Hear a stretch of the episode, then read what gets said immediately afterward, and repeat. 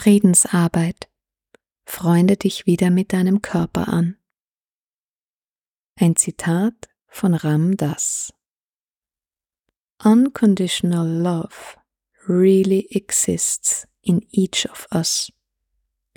It is part of our deep inner being.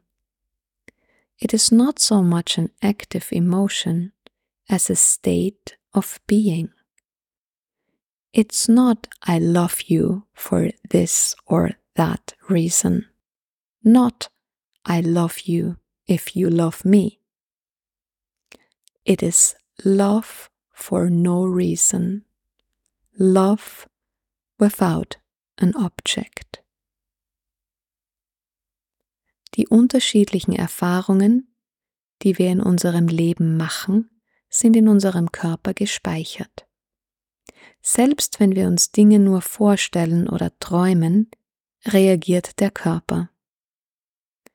Unser Körperbewusstsein kann mit dem Bewusstsein eines Kleinkindes verglichen werden, das direkt und ehrlich ist. Der Körper reagiert, ohne zu denken, und drückt unmittelbar aus, was er fühlt. Er reagiert auf das, was wir uns vorstellen. Wenn wir zum Beispiel denken, dass Laktose nicht gut für uns ist und wir dann Milch trinken, ist es sehr wahrscheinlich, dass der Körper mit Bauchkrummeln reagiert. Selbst wenn wir im Nachhinein erfahren, dass die Milch, die wir getrunken haben, laktosefrei war. Ob bewusst oder unbewusst, der Körper reagiert auf all unsere Gedanken und unsere innere Ausrichtung. Die Atmung verlangsamt sich, wenn wir an etwas Positives denken, und sie verschnellert sich, wenn wir vor etwas Angst haben.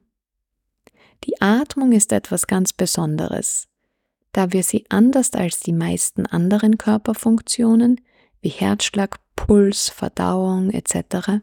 auch bewusst steuern können. Wir können unmittelbar auf diese Körperfunktion zugreifen und sie lenken.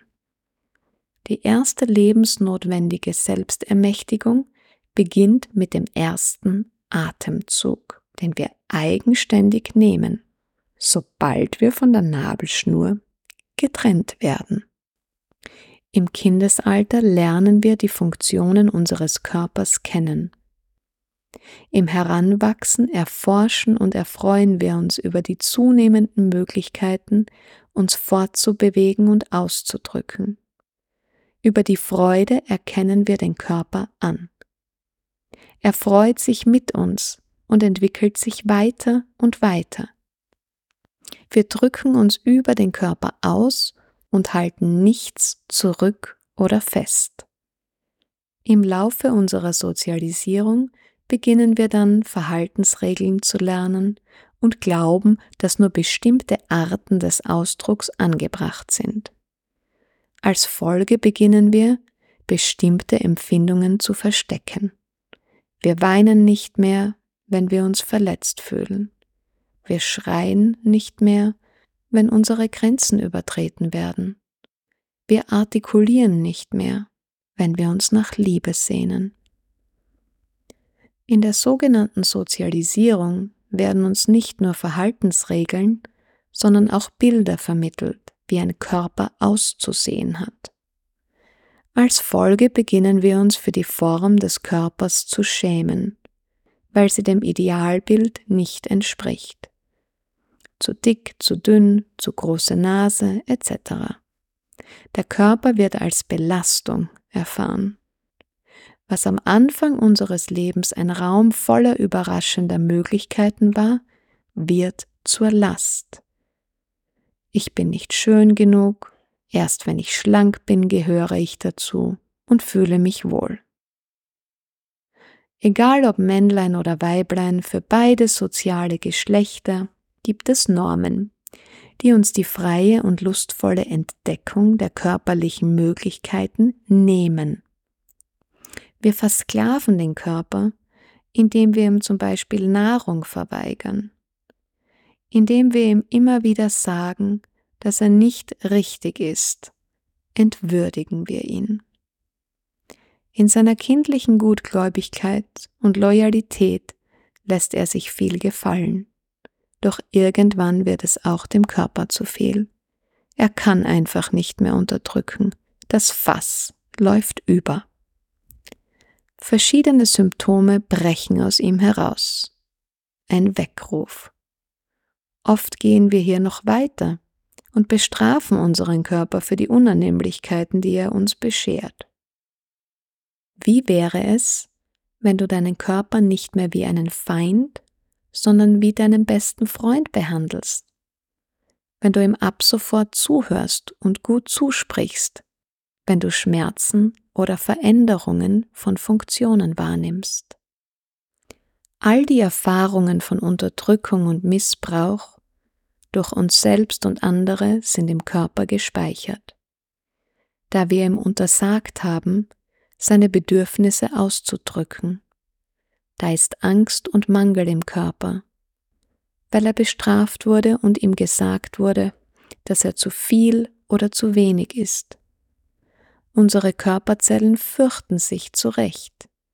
Sind doch wir vom Freund zum Feind geworden.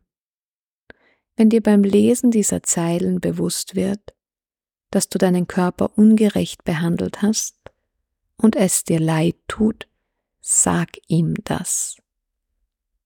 Experiment für deinen Alltag. Bitte deinen Körper um Vergebung, wann immer du merkst, dass du deine Körpergrenzen verkannt hast, statt sie zu wahren. So wie du dich bei einem Freund entschuldigst, dem du Unrecht getan hast. Frag deinen Körper, was er braucht und wie du es jetzt wieder gut machen kannst. Es ist nie zu spät, wieder Freundin deines Körpers zu werden. Im Körper liegt alles gespeichert.